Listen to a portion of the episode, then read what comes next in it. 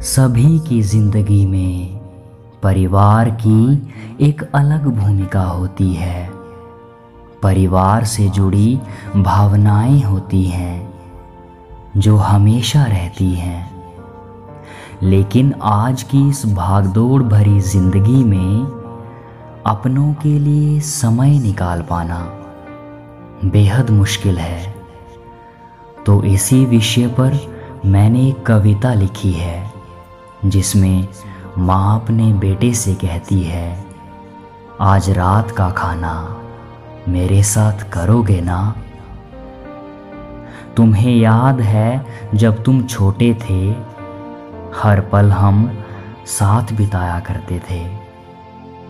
कभी मैंने तुमको अकेले नहीं होने दिया। मुझे पता है बेहद काम होता है तुम्हें। पर आज रात का खाना मेरे साथ करोगे ना?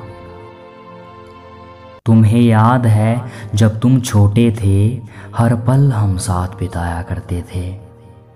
कभी मैंने तुमको अकेले नहीं होने दिया। मुझे पता है, बेहद काम होता है तुम्हें।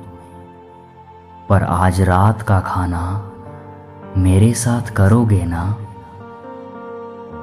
दोस्तों, हम अपनी ज़िंदगी में इतना खो चुके हैं कि इन छोटी छोटी बातों का हमें ख्याल ही नहीं, जो पल भर का सुकून दे जाती हैं।